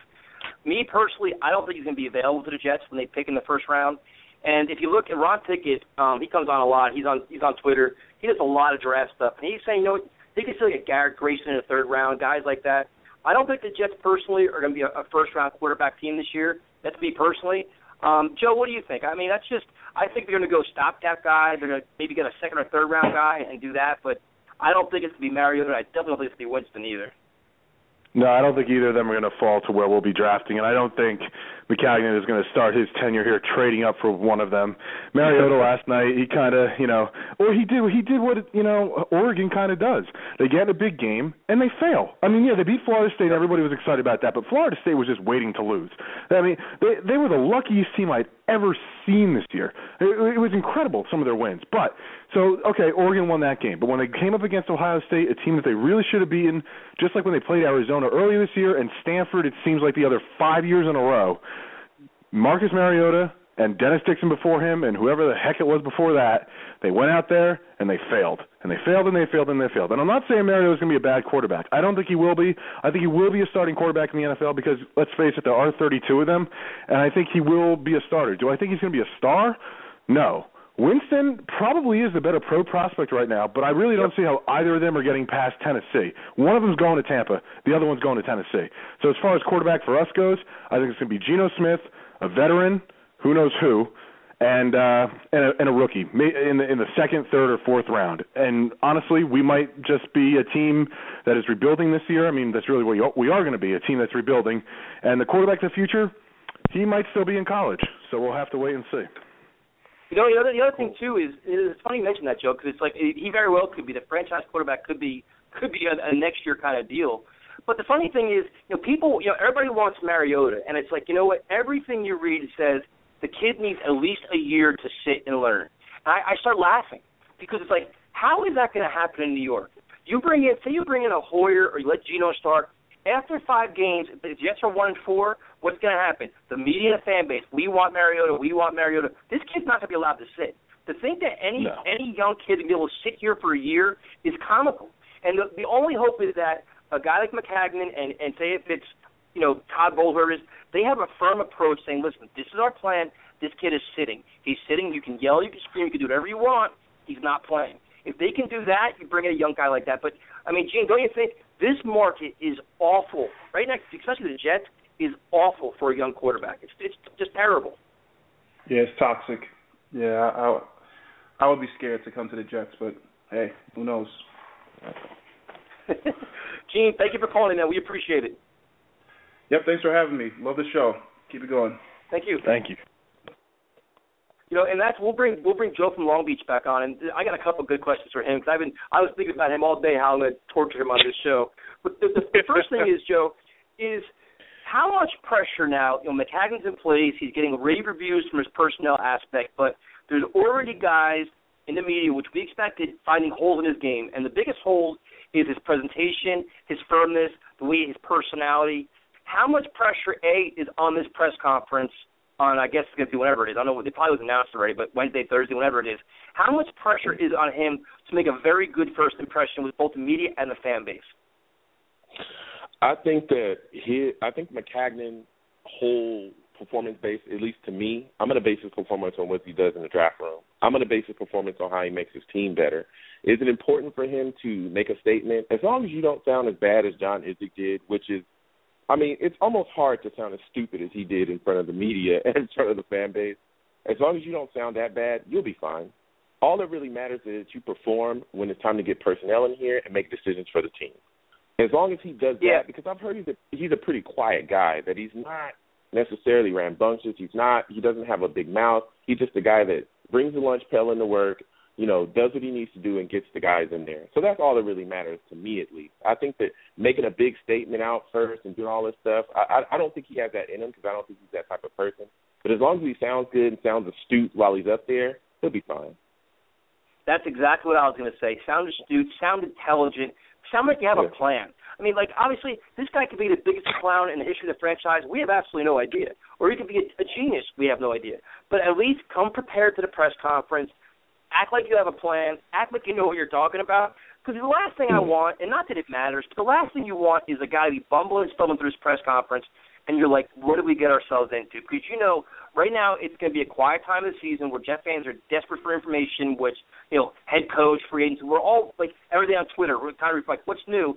If this guy just butchers his press conference, I fear mm-hmm. what's going to happen. Because It could be like, oh my God, Idzik part two. He can't do this. You know, it's just you just want to hear be well spoken and be like, all right, this guy, he's intelligent.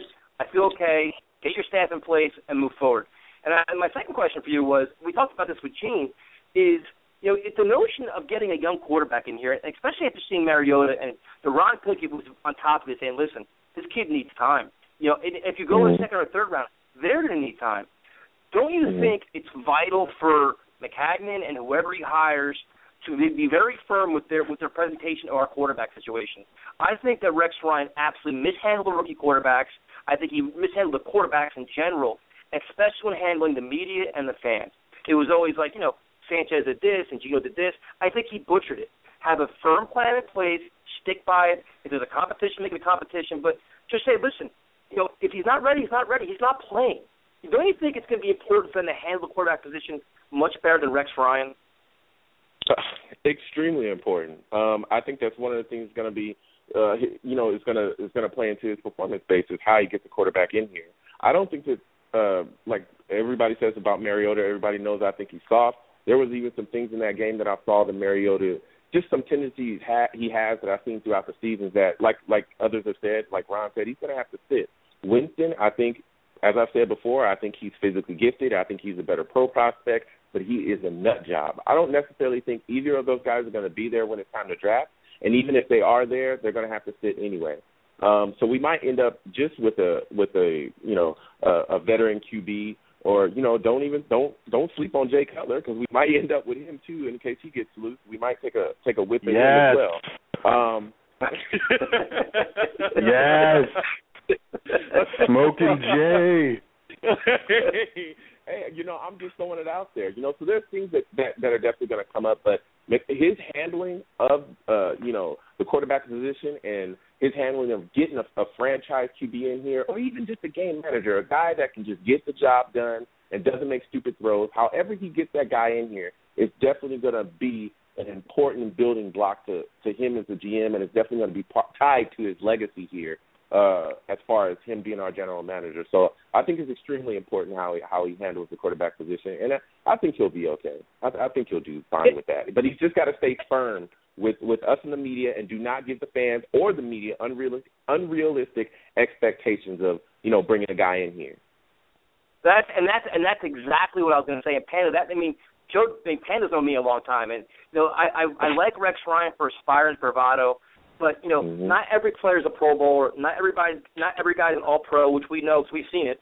No, mm-hmm. it, it, Joe, don't you don't you agree though? It's like you know the mishandling of the quarterback position on and off the field drove me insane. And I think right now where we are with this franchise, you've got to handle this quarterback position better on and off the field with in terms of being honest about it. If the guy's struggling, he's struggling. If he's not, he's not. If he's gonna play, he's gonna play. If he's not, he's not. I mean, you know what I mean? It's like don't don't jerk it around. Don't lie to us and just handle it better. I mean, don't you think that? I mean, it drove me insane the way Rex handled it, and it was it's part of his demise, to be honest with you.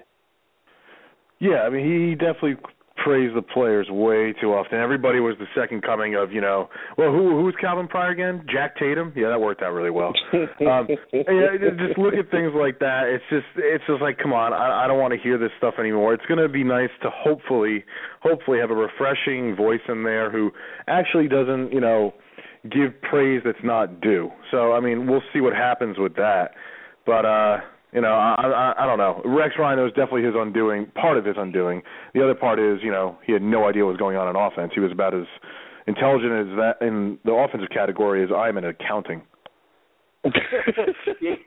well, yeah, that that's funny because I know that I know Joe from Long Beach is a Rex Ryan fan, but when I saw him go to it's Buffalo, I'm just like, why? I'd rather go to San Francisco. I'd rather go to. I'd rather go anywhere but Buffalo. I'd rather go I to think, CBS. You, you, you know, you yeah, know, this, I, this, yeah. I'd go to CBS. Take the deal. This Yep. is my thing about Rex. This is my thing about Rex and his coaching style. I think I think playing guys. I know what it is. Every, listen, everyone knows that I I love Rex Ryan. I I don't And Saalim have, Hakim. and Saalim Hakim. I, I no longer I no longer have that love in my heart. You sign with Buffalo or you sign with the Bills. Uh, once you leave this team, you go somewhere else. You're dead to me. I'm not going to What cheer for you. I'm not.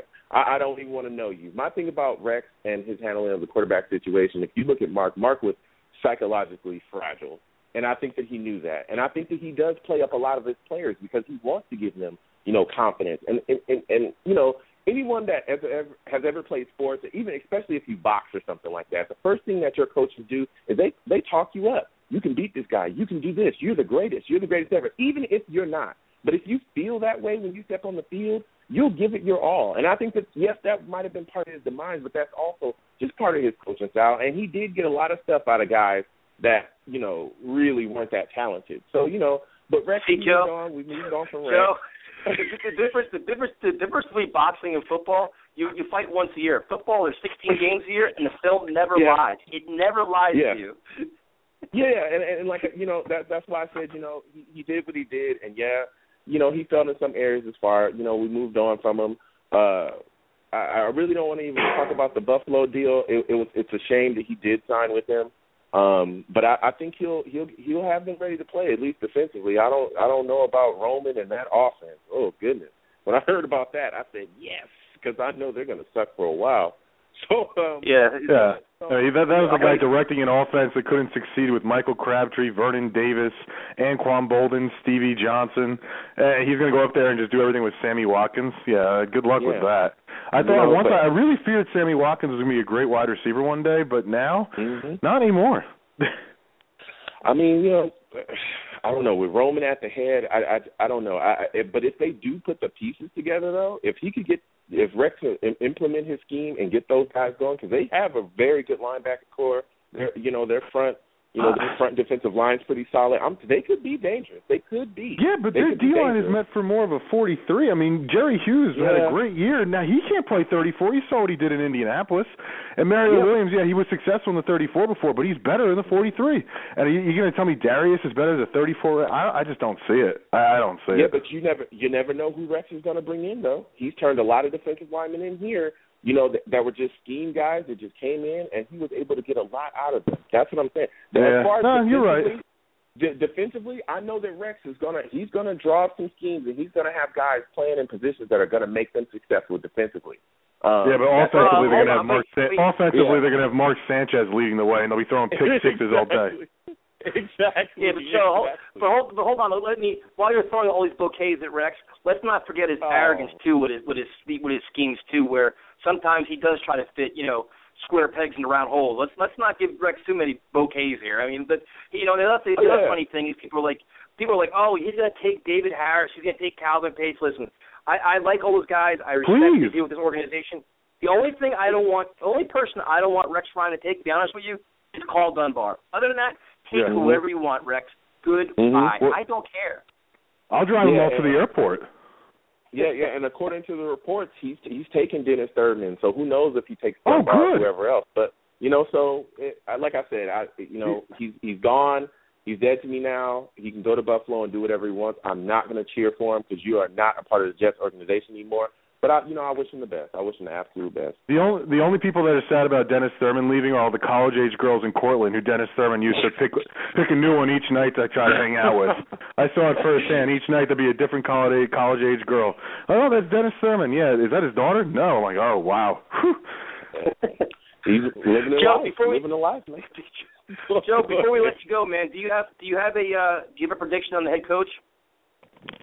I'm gonna say this is my prediction. I'm gonna say that we go we sign Todd Bowles. I'm gonna say we sign Todd Bowles before he goes to Atlanta. I just I I think got that's a bigger All right, question. Well, I have the bigger. that- Does what's that- Todd Bowles bring back Saalim Hakim? you guys are always taking shots at me about Saalim.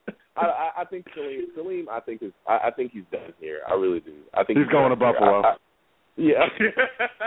I, I just don't think there's a place for him anymore. I mean, he can't he can't return kicks or punts anymore, and he never figured out picked up the offense. It's just like, uh. But I mean, he he was a solid selection. He got to where he got to where he needed to go on. The, he got he made the roster. Put it to you like that. So The rooster. that was a, a good selection on mine. Hey, that's all that matters. Joe, uh, before we let you go, man, what's uh, let everybody know your Twitter handle. I know you've been a little more active on Twitter. You're figuring it out, and uh, let them know about your Mhm. YouTube videos as well. Yes, yes, thank you so much, and uh, thank you guys for having me on the show as well. And thank Henry, he is awesome. He's an awesome guy. Um, my Twitter handle is youngj000. Uh, my YouTube videos, I have a show on YouTube. I do three picks a week. Um, you know, for different football games. One game is always the Jets, and there's always two random games picked by you know the the people that hit me in my inbox or people that comment, my viewers. Um, there, my YouTube is YoungJ00, so it's three zeros on Twitter and two on YouTube. You know, comment, rate, subscribe, guys. Uh, hit me. I always talk back when I can. Uh, you know, you hit me up on Twitter. I comment back as I can. You can troll me because a lot of people love to do that. I love trolls. I will answer back, and I'll troll you too. So let's troll each other. Let's follow each other, and you know, hey, let's just have a good time. You know, it's all love. Joe, thanks for calling in, man. We'll talk to you again next week. All right, thank you guys. You guys have a good night. Thanks for calling in, man. You know, the- Joe, it's interesting how this all rolled out tonight. I mean, like they, they announced Maccagnan Mm-hmm. earlier on, and it's just like, all right, we got a general manager in place, and it seems like everybody has quickly jumped on board the Todd Bowles thing, which I, I find fascinating because you know on Twitter it was like all in for Dan Quinn. It's do you find it funny how quick this all just rolls out? Like how did you, the speed of the change of our fan base?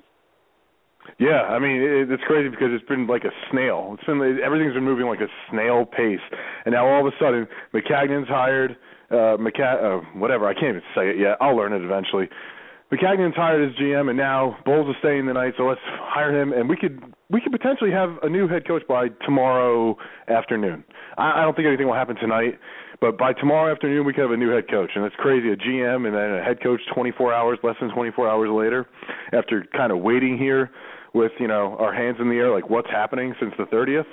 It would be nice to see, but you know it doesn't matter as long as they get the right guy. As long as they get the right guy or the right guys, I should say, the right tandem, the right team that's going to work together and make this franchise successful, make the right moves, make the right personnel moves, the right moves on the field. Long we find that, I don't care if it takes two weeks or four weeks or six weeks, whatever they need to do, whether it's hire Bowles tonight, bring back Quinn for a second interview, and then hire Bowles, or that, or just hire Quinn after the Super Bowl because I'm at this point I'm assuming Seattle's going to be there. Whatever the right move is, or if it's Sean McDermott for all we know, who knows? Whatever the right move is, that's what I want to see. There's plenty of time to go, but if it's Bowles, that'd be great.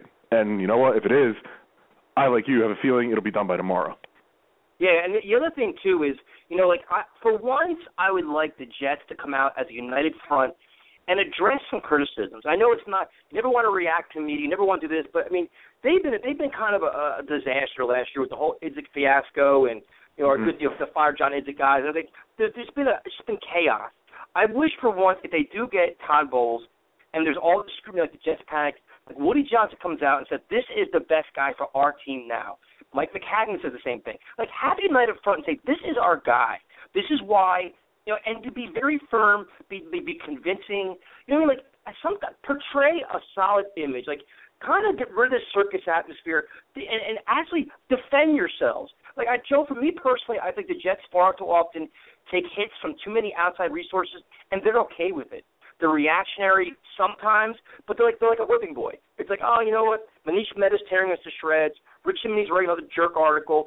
All this stuff. Just for once, I wish they would be very just firm and kind of like dominant. Be like, listen, this is our guy. This is why. Here we go. Like, you know what I'm saying? Though, like, you want to have a confident, firm front and presence with the media, and stop being like the pushovers. Yeah, yeah, no, definitely, definitely. We don't want to be pushed over anymore. We want to find uh, a, a good head coach who's going to be aggressive and help change this team. So, you know, hopefully they'll do that. Bowles, Bowles is. I really like Bowles. I mean, like I said, I wanted Frank Reich. He's my guy. I know you don't feel the same, Tyson. That's fine. It feels like Reich is not coming here, so we don't have to talk about him. But Bowles, you know, he's 50 years old. I think he's put in his time. He's a former player. He's been a coach in this league at many different stops. I think he's really going to be the guy here. I, I really don't think it's going to be Dan Quinn. Yeah, I don't think so either. And I guess my point was more just uh, about Woody Johnson. Like I, I appreciate what Woody's done to this point. They released good statements, but I want him to stand up to the media and, and really have a firm presence and stop being this. Okay. I mean, when, we had Brian Custer on last week, and Brian Custer told us some interesting things, especially the fact that Woody's getting more involved with. He's realizing what's going on within his team. He was like, you know what, I'm, you know, he's more involved. Like, why are you drafting guys that have all been hurt for the last three years? Or why he's he's asking more questions and asking the right questions, which I think is a good thing. So hopefully he's he's understanding the situation his team is in. He's, he's making significant changes. He's going to try to change the culture. And for me personally, I want to see him speak up and be proud and prominent in the press conference, saying, "These are my guys." And and they already started with it by announcing the delegation of responsibilities. You know, the the general manager is going to handle get you know getting the head coach the players the coach the coach the players, which is Joe what we've asked for. For me, it's a good start, but it's got to continue. Have you know a clear line of power, clear roles and responsibilities. There's no confusion. There's no misdirection, and that makes for a successful organization. I mean, the circus has got to be gone, and there's got to be just a solid front office, a solid head mm-hmm. coach, coaching staff, and they work in unison. Yeah, now the circus the circus mantra has left town. It is now in Orchard Park. We don't have to worry about that anymore. Uh, and that's a great thing. And that really is a great thing because it's been 6 years. Yeah, the first two were fun, but the last four have been nauseating. It's time to move on. It is time that we're about to move on. And you know what? I really think Todd Bowles would be a great move. And if it's not him, I think Dan Quinn would be a decent one as well. So, I mean, we'll see what happens both of them defensive guys, which I know is going to anger some in this fan base because everybody wanted an offensive guy. And and I'm not going to lie, part of the reason why Frank Reich was my favorite was because I really wanted an offensive guy myself. But that's clearly not going to happen. Not with Bowles and Quinn and now McDermott. So you just get the. Hopefully, you find the right guy who's the right guy for a head coach. Doesn't need to be offensive. Doesn't have to be defensive. Just has to be able to lead a team, an entire team, not just half of a team. We've already lived that life many a times before. We need to find a coach who can lead an entire team, find the right offensive guy that can run the offense, but still has some say, still have an idea of what's going on. So hopefully Bowles, Quinn, McDermott, whoever it is, will turn out to be that guy, and hopefully the circus stays in Orchard Park. Yeah, I agree. And, and to be honest with you, the McDermott guy, I mean, we're not going to go too much in depth because I think it's going to be Bowles or Quinn. It's actually an interesting, interesting guy to hire. I mean, I think he was like when Jimmy Johnson, the the you know the former defensive coordinator in Philadelphia, who was a genius. He was kind of like his protege. So he, yeah, he's actually a very intriguing candidate. You know, it's, when I saw that, I'm like, wow, that's another guy. It's like like you. It's like I'm not worried about what side of the ball they currently coach now.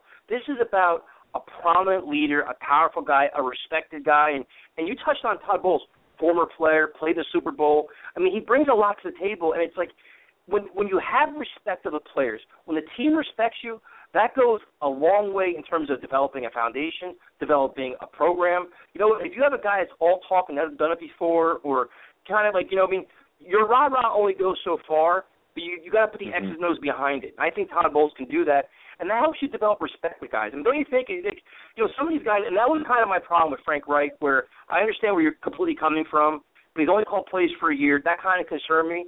But it's like these guys have been there, done that. Frank Reich's played the game. He's been there. He's been in the locker room. He can relate to the players, and that's important. And it's it goes a long way. It's like, all right, now you're friends with the players, and they, they understand. Now you back it up with your X's and O's, your strategy, your game plan, and then you get your success. And I think everything you read on all actually most of the candidates they have that, and that's important. I think not a knock against Rex. I think Rex had he had some positives, But like you mentioned, the being well-rounded part, I think the players saw it where come on offense. Even Bart Scott mentioned it. You know, Bart Scott was like, well, you know, he had three different coordinators. Why do you think that is? You know what I mean? Because the offense wasn't working because Rex couldn't manage it. So, uh, Joe, I think your point of being well-rounded is really, really important, and it'll help him gain a lot more respect in the locker room. Yep. Yeah, I couldn't agree more. Hey, Tyson, really quick. Uh, Todd Bowles is offensive coordinator. Do you think there's any chance that your best friend in the whole wide world, Marty Mornhinweg, would stay on as offensive coordinator? Bowles worked with Mornhinweg when he was in Philadelphia. What do you think? Oh, Joe, I, I, you know what? You know what? You like to make me drink on a Tuesday, dude. Because I would just, I would be I need out a of partner. You Usually know, I'm drinking funny. alone. Because you know it was funny. It was like when they when they mentioned Rex going to Buffalo. I'm like, wow. I'm like EJ Manuel would be a great Wildcat quarterback. Like I was breaking out my Wildcat jokes, all this stuff, and the thought of Mornhinweg coming. There's no way, dude. I, I would just, I would jump. I the reaction would be awful. We'd have to get this show would become X-rated for about a half hour. That's probably curse for a good half hour. I, I would contact the Fire John Idzik guys, and we'd start, we'd start the Fire Todd Bowles campaign right immediately, immediately on this on the spot. Just, I'm just trying I- to think, know. just trying to think of different names, and Morning Mornhinweg was one that popped up in my head when I'm thinking about Bowles. I'm like, wait a minute, he was with the Eagles when Mornhinweg was there, maybe, but yeah, I don't think so either. I just wanted to see your opinion on that. Yeah, definitely not, dude. I, it's that's the one name I want to see out there. Like I mentioned, the only guy would be Karl Dunbar. I like to keep him and see what happens. But other than that, you Of know, course. it's, it, you oh, know, and it's it's interesting though. It's like there's there's some names and there's you know there could be names popped up that the media's not aware of. I mean, I think you know the Jets have done a pretty good job of being transparent of who the candidates are, but the head coaches they're hiring. You know, we don't know what they're thinking. You know, you look for Yeah. like with Bowles, you you go you go to the Arizona Cardinals. You I went on their Twitter page trying to dig in and see what kind of rumors were out there. But you know, Joe, to be honest with you, we really don't know. Other than the two prominent names like Cable and Shanahan, we don't know who Todd Bowles really likes. Hey, he, uh, for all we know, he could like Marc Trestman. He's still out there and available, interviewing for jobs. Maybe he likes Marc Trestman. I'm not saying I'm a Trestman guy, but maybe he likes Trestman. I brought up Mornhinweg in Philadelphia. You never know. I don't think that would happen, but you know, you never know. When he was in Miami and Bowles was the interim head coach for two ga- or three games, went two and one. Who was the offensive coordinator? Brian Daboll, who is now the tight ends coach in New England who has been a previous offensive coordinator. Maybe it's a guy like Brian Daboll. I'm not saying I'm a fan of these guys, but you just look at guys who have t- who have ties to Todd Bowles. Trestman really doesn't, but guys like Mornhinweg, Daboll, they do. Uh, look at the Eagles staff from last year, maybe you could, or from 2012. Maybe you could find someone else other than Mornhinweg. I'm- I haven't really looked that in depth into it that you could find from the Arizona staff. I'm not really sure. They're probably more Arians guys, but maybe there's a guy in Yeah. Arizona staff that Bowles like. So we don't, like you said, Tyson, we don't really know. It's going to be interesting to see what we find out. And, and, and honestly, if it's not Bowles and it's Quinn, we don't know for sure that it's Shanahan either. There are so many rumors that are put out there that are so false and so incorrect. They're just thrown out there sloppily, and, and, and they turn out to be the complete 180. So we really don't know. First and foremost, let's get the head coach on board. Then we'll figure out the offensive coordinator. Yeah, no, I agree. And Joe, we're gonna add our next caller to the show, and this is one of your favorite guys. This guy is he is pretty much as diehard as it gets, man. This guy will drink gasoline. He'll throw darts at his head. He don't care what it is. It's Hank from State College. Hank, it's Joe Tyson. What's up, man? All right. What's up, guys? You know, I'm so glad that Rex went up to Buffalo. That made that made my week. I couldn't You know, agree more, Hank. You know, we could have the fat man up there to laugh at instead of people laughing at us. Hank, did you see the you know, pizza that the people of Buffalo gave him? It looked like they put melted Crayola crayons on it. Yeah, I seen it. They're they'll be shipping him out of town within two years. So, you know, uh, what like we should have did, but you know, we kept him around and you see what happened. I like the GM pickup, and you know, I like Todd Bowles. I mean, I'm I'm not going to get my man Kubiak. It looks like, but Todd Bowles is a good, you know, he's a good consolation prize for me. I like what he does, and you know, I like that he was a player, and I like that he's been around the league for many years. And uh, uh, I'm I'm excited actually to see what he can do. No, I mean, I- Hank, I agree with you. It's an exciting time. I, you know, like, what is your take on the whole Todd Bowles, Dan Quinn thing? Do you think it's more of a situation where, I mean, we talked about it with Gene earlier about there's a potential panic where you know the Jets don't want to wait, and then maybe Quinn could be interested in, in Denver. Do you think? Do you consider it a panic option, or do you consider Bowles a legitimate candidate that's actually maybe could be the best fit for the team? Well, I don't think it would be a panic option at all. I think they're weighing their options between those two guys, and you know, I don't know if Dan Quinn really wants to go to Denver. I mean, Peyton's on his way out. What, Yep. what does he have to work with there? So Yeah, I mean Brock Osweiler is not exactly the most attractive name at quarterback, but I mean, I mean San Francisco. I mean they do have Squidward back there. He's going to be there for a while, and a lot of offensive talent that Quinn could work with. And you know, defensively, they have more talent than we do, in my opinion. San Francisco, they're they're loaded, so maybe there. But yeah, there are a lot of na- there are a lot of names left. There are a lot of openings left. I mean, aside from Buffalo, nobody has made their head coach, so I don't think there's any panic going on either. Hank, um, what about offensive coordinator? What do you think about that? Whether it's Bowles, Quinn, whoever it is, who would you like to see as the next offensive coordinator? There are a lot of names out there still. Oh, I like the guy from Cleveland. I know there's some controversy, you know, Shanahan? him, but yeah, I I I like it. I, I mean, I hope Marty's gone. I mean, I'd take anybody Yeah, but Marty too. at this point. Now that raises my question: If we do get Kyle Shanahan, say we do get Kyle Shanahan, would you trade for Robert Griffin the third? Uh, No, no, no. Would you rather drink gasoline or trade for Robert Griffin the third? I, I'd rather play quarterback than than, than Robert Griffin. Okay, I'd rather good. I'm just making Brown sure. I'm Nagle just out of making sure. retirement. I'll bring All right, Brown good. I'm- I'm Nagle with out of you. retirement. Uh, I want to bring back Tom Tupa. Tom Tupa wouldn't be too I- I- bad. I mean, Hey, but I actually got a question for you, and this because you're, you're you're a football coach. What is your thought? What is the, your thought on on bringing a guy in like Chan Gailey, who's a veteran head coach? He, he's he's you know a vast amount of experience as the offensive coordinator in terms of being a very good support staff for Todd Bowles or whoever it is, either Bowles or Quinn. Having that kind of you know guy that's been there, done that, been a head coach to help you know the, the young guy get through it, learn the ways of the NFL. Is your do you think that's a positive thing for him, or do you think that's a possibility?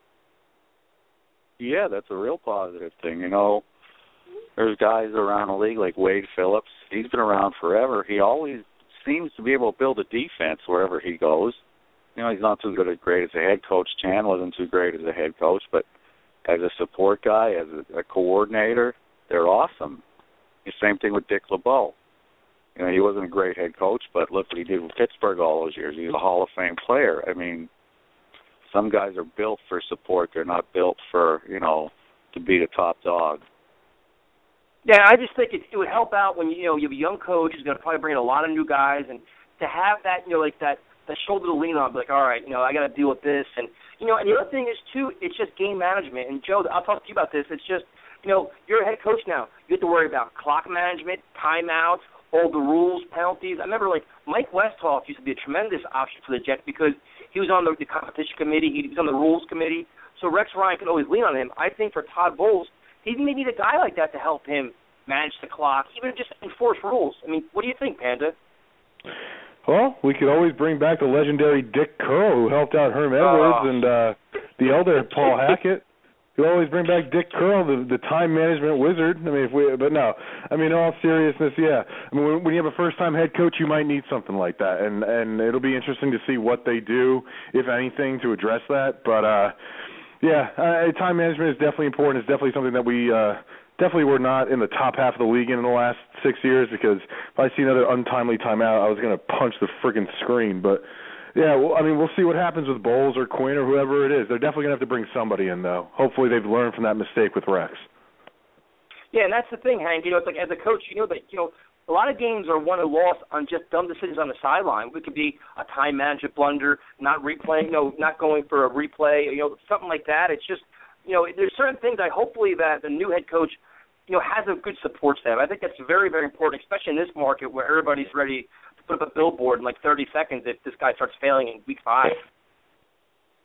Well, time management is a huge part of the game, and Rex couldn't do that. Herm couldn't do it. We Nope. we we lost games because of it. And I've said it many times. You there's times when you you sit on the ball, and there's times when you throw it. There's times when you timeouts, and he just that was just one part of the game. Rex was blind. I don't know how he could be.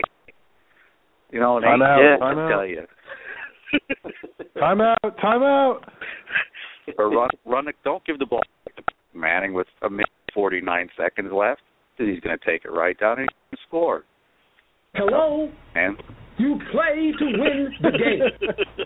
you don't play to just play it.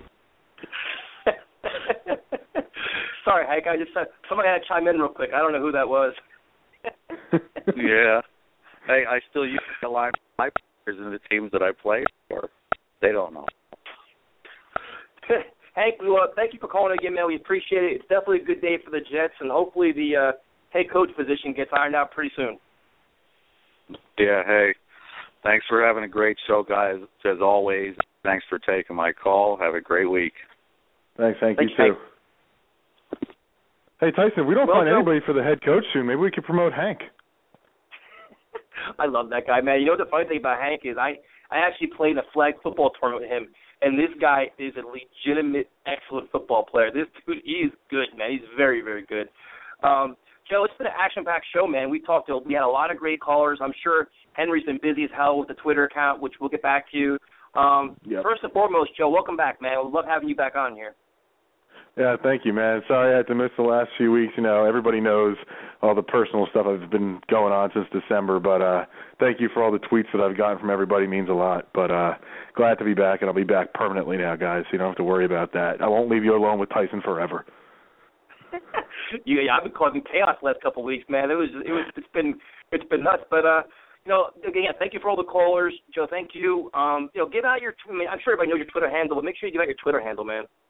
Yep, uh, as usual, you can reach me on Twitter at L7Panda, you know, capital L7, the number, Panda. Reach me there anytime, talk to me about football, yell at me, do whatever the heck you want to do. I don't care, I'll yell right back at you. Yeah, and we appreciate all the tweets too. Like we, you know, we try to manage the account every day, so we'll, we definitely respond to you on Twitter. Spread the word, and we're also on iTunes as well. So if you missed the show, you can always catch us on iTunes, which is kind of cool.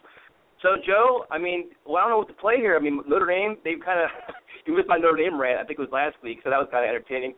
I don't know how we should end the show. Should we end it with some kind of positive music? Should we do? I don't know what we should do here.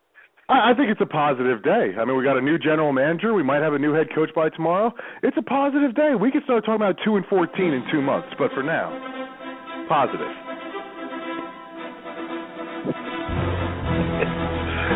All right, guys. To week. You're playing the Philadelphia music because you want Mornhinweg's to stay.